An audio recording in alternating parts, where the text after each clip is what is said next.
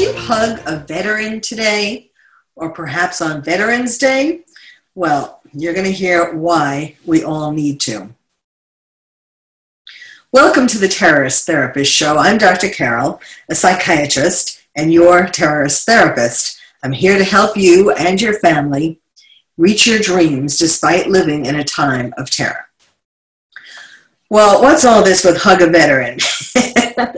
How did you feel when you thought when that uh, idea came across? Um, the reason why I'm saying that is because something happened this past week. I mean, first of all, we really just had Veterans Day, and uh, it was important to, if not hug a veteran, to at least thank a veteran. And I fortunately had that opportunity by being a part of a veterans event at the West Los Angeles VA, uh, which was put on by, by, this organization, Parrot Care, where um, they heal parrots who have been abused or neglected, and these parrots heal the veterans. And so every year on Veterans Day, they put on an event. And I was uh, part of it. And uh, as I was talking to the veterans and helping serve the veterans and so on, um, I, I just was amazed. You know, I really like looked into their eyes and really tried to get where each person was coming from, and um, just you know thought about how much loyalty they had, how much patriotism they had to have volunteered to be veterans in the first place or volunteered to sign up for the military. And that kind of um, is in stark contrast to what came out actually right after Veterans Day uh, by USA Today. There was a story about these plans that the Army had in order to fill their ranks because there is a big shortfall in veterans, in people signing up to, ultimately be veterans, and people signing up to join the military, and um, particularly in the army. And uh, they made a rule change that was um, very quietly done this past August and only came to light this past week. So, what's the rule change, and why am I really upset about this? And you should be too. Fortunately, I'll give you sort of a spoiler alert. Fortunately, because of the brouhaha that came about after this story appeared in USA Today, the Army is now backpedaling very quickly and really sounding ridiculous, but um, they are claiming that they are not going to do this after all. But let me tell you, even the idea that someone, I don't know who, but it had to be someone up there, although they're blame, actually, that's one of the things they're saying when they're backpedaling. They're saying that this was concocted, they're not saying concocted, this was uh, put into action, or actually, they're not even saying that, they're trying to say that it wasn't even put into action, but it, it was. Um, they're saying that this was decided upon or you know uh, by someone at a lower level and you know everyone's passing the buck basically and um, and trying to say that it wasn't the top brass who did this but surely it had to be approved um, by someone higher up. So let me tell you what it is. What the Army decided uh, to, to solve the problem of this shortfall, which entails 80,000 troops, in other words, they need to find, they need to enlist 80,000 people into the Army before next September and that has um, made them very worried. And with good reason, because last year they barely met their quota, and it's even questionable whether they met their quota, of 69,000 new recruits. Now, what they did last year was, in order to um, try to get more people included, they lowered their standards for how people had to do on the aptitude tests to get in. And they also uh, added a lot of bonuses to entice people. bonuses, you know, um, you could kind of even I mean, it's unfortunate that these days it's not enough for people to want to do something for their country, and it's not enough. Um, not enough people have enough patriotism to want to just do this on their own without the bonuses. But in any case, that's how they made it for last year by lowering the standards on the aptitude tests and giving these bonuses. But that was 69,000. The quota for this year is 80,000. So you can understand how that got them worried. Now, of course, um, my uh, my explanation for why there are fewer people volunteering, fewer people signing up, is because of the disrespect for the flag and the national anthem that has been increasingly shown over the last couple of years, notably by the football players who take a knee and refuse to salute or refuse to sing the national anthem. And who are the people signing up to join the army? They are most, most of them. I, don't have statistics. I don't know if there's been a study that actually uh, looked at this, but common sense clearly most of these people would uh, would would watch football and would see these players would have seen before the whole thing of taking a knee and so on. Um, these players, football players in general, the, the star athletes are their heroes. They are role models, and they are these are likely role models for the people who are um, planning, who would have planned to sign up. Now, you know, like Colin Kaep- Kaepernick and all that, um, these people, you know, now, now that they're taking a stand and, and so on, and or, or taking a knee, really, um, and, you know, cl- claiming that they have all these reasons, good reasons to do it, um, I think it's totally out of place. And I think, I mean, certainly I believe in the First Amendment, and people should certainly be able to speak out for what they believe in. But um, they are not apparently caring about what an impact their making patriotism uncool is having on this country. And I think a big impact is one of the impacts, and a really important impact, is on making people who would have signed up for the military not do it because again it's oh well if these people are saying you know are, are not saluting the flag and, and again think about it. What happens when a, a soldier dies in battle? He comes home and what's draped over his coffin? The flag. So how disrespectful is it of all these football players not only disrespecting the flag and the national anthem themselves but in disrespecting these soldiers who died for our country. I mean, if it weren't for them, these football players wouldn't be making millions playing football. this country wouldn't exist, or certainly not in the shape that it's in now. So it's just, it has to stop. And, um, and now it has filtered down to there being fewer recruits for the Army. So, what was this outrageous thing that the Army was going to do? They were going for this year to get the 80,000 to change their rules about letting people in with mental illness. So, in other words, there has been a ban on waivers, a ban on allowing, if there was, if someone wanted to join the military, and he had uh, some kind of mental illness in his background, he could ask for a waiver. In other words, ask to be allowed uh, to, to enter the army.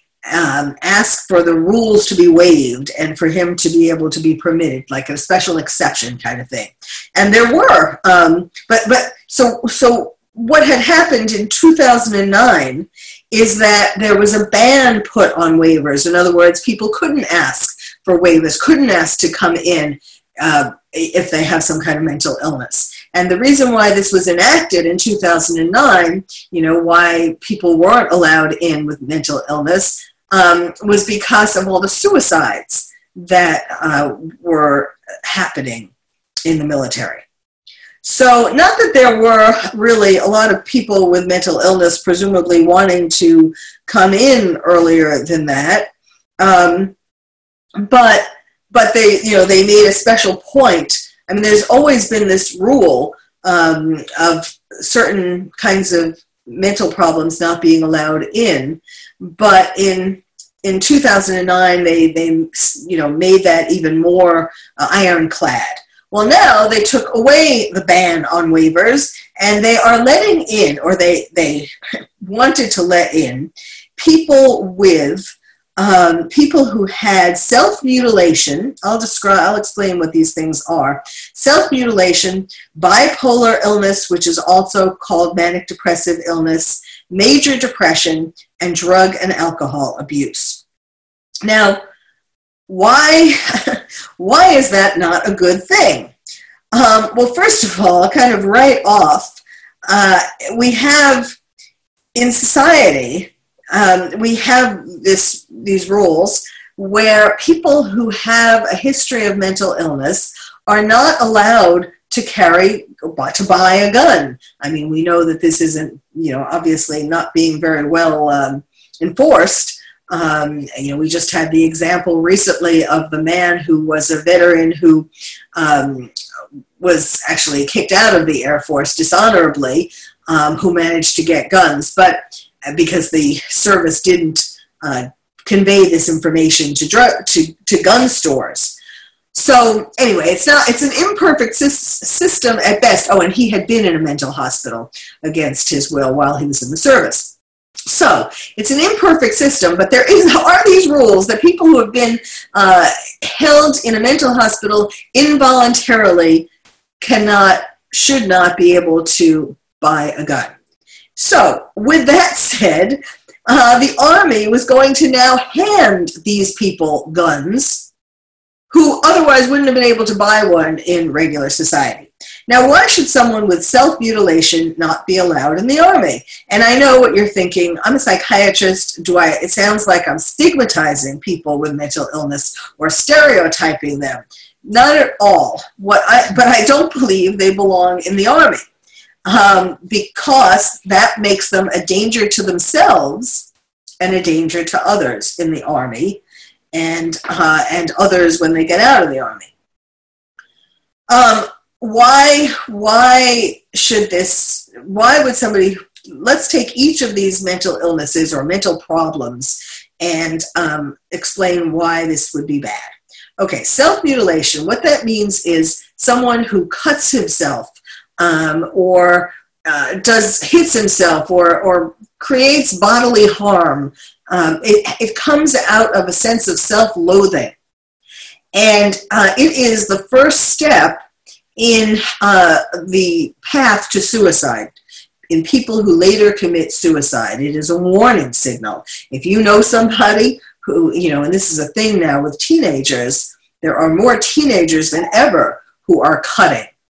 Um, and so that's a big warning sign. If you know someone who does that, you really need to make sure that they get uh, treatment, psychiatric treatment, because that is, they are on the path uh, to, to committing suicide. So what if, so what's wrong with that in the army? uh, why would that be bad?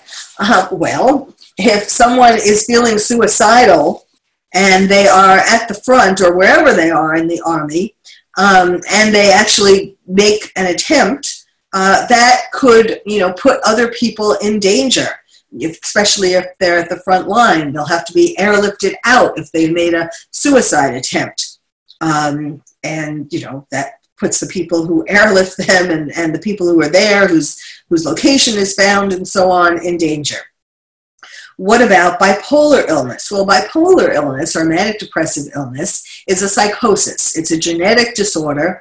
In other words, you inherit it from someone in your family, parents or grandparents or aunts or uncles, cousins. It's, it's passed down through families. Now, it doesn't always mean that, that a person will develop bipolar illness uh, if they have the genetic predisposition, but if they are put under stress, that's when it comes out. Now, if someone already is known to have bipolar illness, uh, and they are admitted into the army.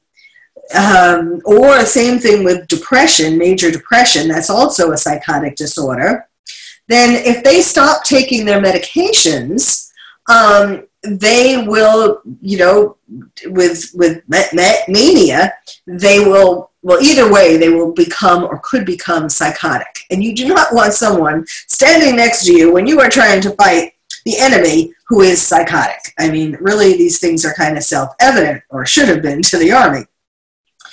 Um, what about drug and alcohol abuse? Well, that we know that there's a problem in the military of people um, uh, starting to abuse drugs and alcohol. So if someone already has a drug or alcohol abuse problem, you do not want to then put them in the army where there will be uh, more likelihood that they will break their sobriety and go back to using. I mean, you know, when I'm as I'm saying these things, it's just it's just unbelievable that these things weren't self-evident. Maybe not all the details about their, you know, what I'm telling you, but just the, the fact that that these are dangerous, vulnerable people to then subject to a war situation. Again, in terms of how this will affect them and how this will affect the people they are um, serving next to. So, and especially if you think about uh, the the mantra "No soldier left behind," and you're kind of counting on people who have these problems. It's not a matter of stigmatizing or, or stereotyping or putting down these people. It's just saying that in these situations, you know, people, all of these things, and I, I want to make sure I say this, all of these things are treatable. Um, you know, you can get treatment for all of it and you can go on to live a productive, happy life. So it's not about that. It's just that when you're then subjected to unbelievably stressful situations of war, that doesn't give you a fighting chance, so to speak, to do to do that, to be um, functional. So now, what's happening? Now they are claiming that um, uh, again, that it was somebody at a lower level who, who put this into motion. Of course, they're not saying whether how many people, they've been asked, how many people got through while the waivers, um, while people were being able to get through and get recruited with these mental problems. Um, in other words, from August until now, till November. So, like, you know, almost three months. Um, how many people were recruited who had these problems? The Army is not saying. So um, obviously, this was and and uh, is well. Obviously, you know, in a way, uh, the crisis was averted to an extent we you know we don't know how many people were recruited with these problems. We don't know what the army is going to do with them now that there has been a big backlash about it.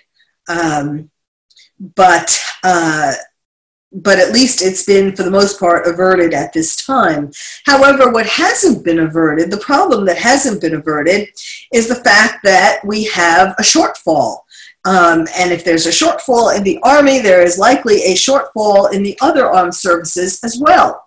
At a time when America is under attack from terrorists, of course, and from, you know, we're, we're potentially under attack, or we're certainly being threatened by North Korea, and we're certainly being threatened, perhaps to a lesser extent, but still, by Russia um, we need a pumped up armed services, the Army and all the other services. So the fact that there is this ongoing problem to recruit affects us all. And I think that um, there are things that we can do and that need to be done about it. Um, we need to stop thinking about just me. You know, each of us needs to stop thinking about uh, ourselves in life and more about helping other people. And that would notably include the people who are eligible to be recruited. Um, and you know, of course, another reason why people aren't signing up is because, besides the me, you know, factor, is because there are these threats and people are more afraid of being in World War III. You know, that it's not so much signing up in peacetime and to get trained, for example, for a career. I mean, that is one of the perks that you get is that you get trained um, to do something that you can then use when you get out as a trade. Um, but I, I, think that the again that the major uh, the major detriment is because it has suddenly become uncool to be patriotic, and we need to change that. Now let's go to the letter portion of um, the Terrorist Therapist Show where um, again I will encourage you, and at the end I will give you tell you how to write in. Please send me uh, emails and contact me so that um, you I will answer your questions on the air.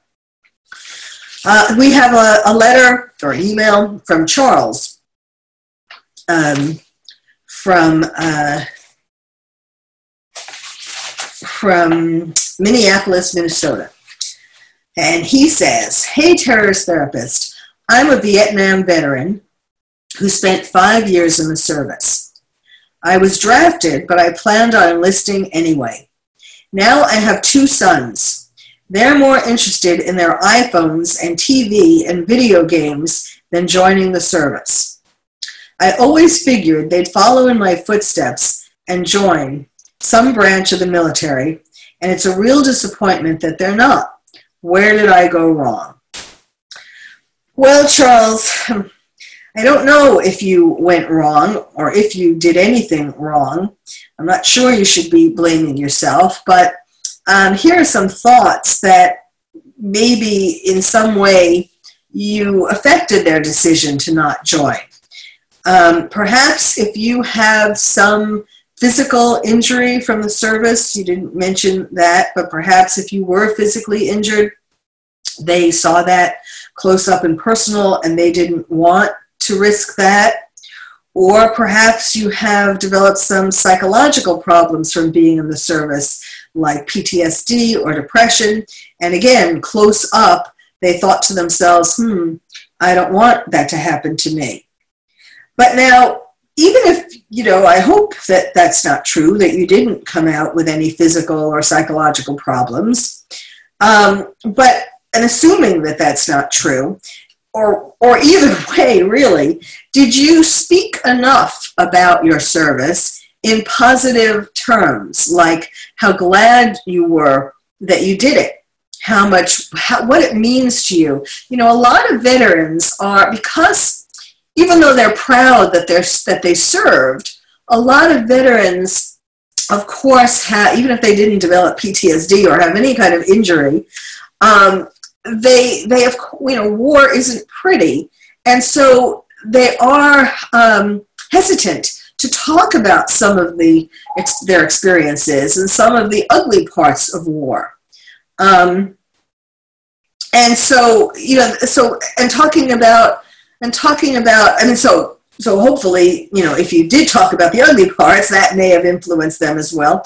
But I mean, sometimes veterans don't talk about anything uh, in regard to their service because they don't want to remember the ugly parts. So, you know, the important thing um, for you and for everybody who's listening to this, if you're a veteran, it is really important to talk to your family, to talk to friends, to talk to acquaintances, to talk to people about the positive things, like how proud you are of having been so patriotic, of having risked your life for the freedom of America, for all of us.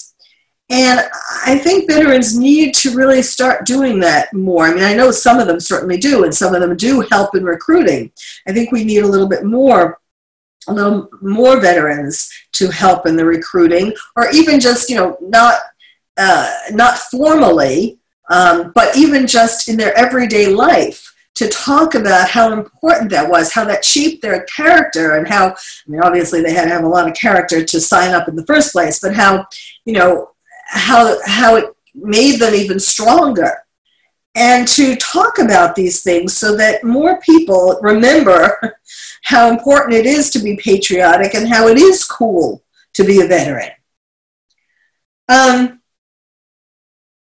that's that's kind of the message that that um, if you are a veteran, if you know a veteran, um, we need to start thinking about this this epidemic that the uh, football players, and it's not just football players, you know, it's kind of, I, I was, yeah, I was at, a, at something the other, uh, when I went to Washington, D.C.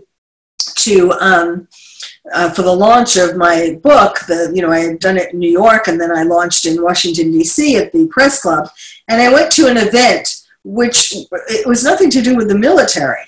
Um, and there were people at this event who refused in Washington D.C. who refused to stand up to uh, to sing the national anthem. Um, I mean, it, it, it, just it's just mind blowing. So it's it's gone beyond the NFL. They are sort of the role models, but it's like just everyday people and people who should know better and people who who you know you would think um, in their because of their job or or I, I mean, I, I was mind blown that in at this event, um, which had to do with, which was mainly an audience of politicians and and um, uh, press, that um, there, and there were other people too. It wasn't just all, you know. I don't know. I don't, I, I didn't ask the people who were sitting what their, you know, who they were affiliated with, so I can't say that they or press or politicians, but it just it, it just shouldn't have happened. And we have to stop this epidemic or else more people are going to be coming up with crazy ideas like drafting people or recruiting people into the army who shouldn't be there. So before thank you for listening and i hope you will think about this and spread these messages and uh, let me give you all of my you know, the, my links and so on that you can find out more information. Uh, my website is www.terroristtherapist.com, www.therapist uh, let's do that again. www.therapist. God, we have to stop. Oh my god! I tried, you know, I tried to uh, to what's the word? I tried to uh, to fix that, but I was getting more All right, let me start with the at the beginning. I'm so sorry. I hate to. Oh, it's fine. Make you edit it, but I'll start with where I say about. Let me give you um, uh, my my licks. Okay. Yes. Okay. Perfect. Okay. Okay. I'll count you back down. Three, two, one, go. So, for more information, I will give you links now for how you can get in contact with me and find out, um, see my other vlogs and, and podcasts and so on, and updates, news of things that I've been doing. Uh, like I was just on One America yesterday, for example. Um, you can find all this out by going to my terrorist therapist website, which is www.terroristtherapist.com. Terroristtherapist.com. And um, also to get my book, Lions and Tigers and, and Terrorists, oh my, How to Protect Your Child in a Time of Terror. That book is sold wherever books are sold, but um, you can also go, it's easy to find, to find out more information about it as well as easily buy it. You can go to the website of my publisher, which is www.terrorismforkids.com. Terrorism, the number four, kids.com. So thank you for listening to the Terrorist Therapist Show. I'm Dr. Carole, your terrorist therapist.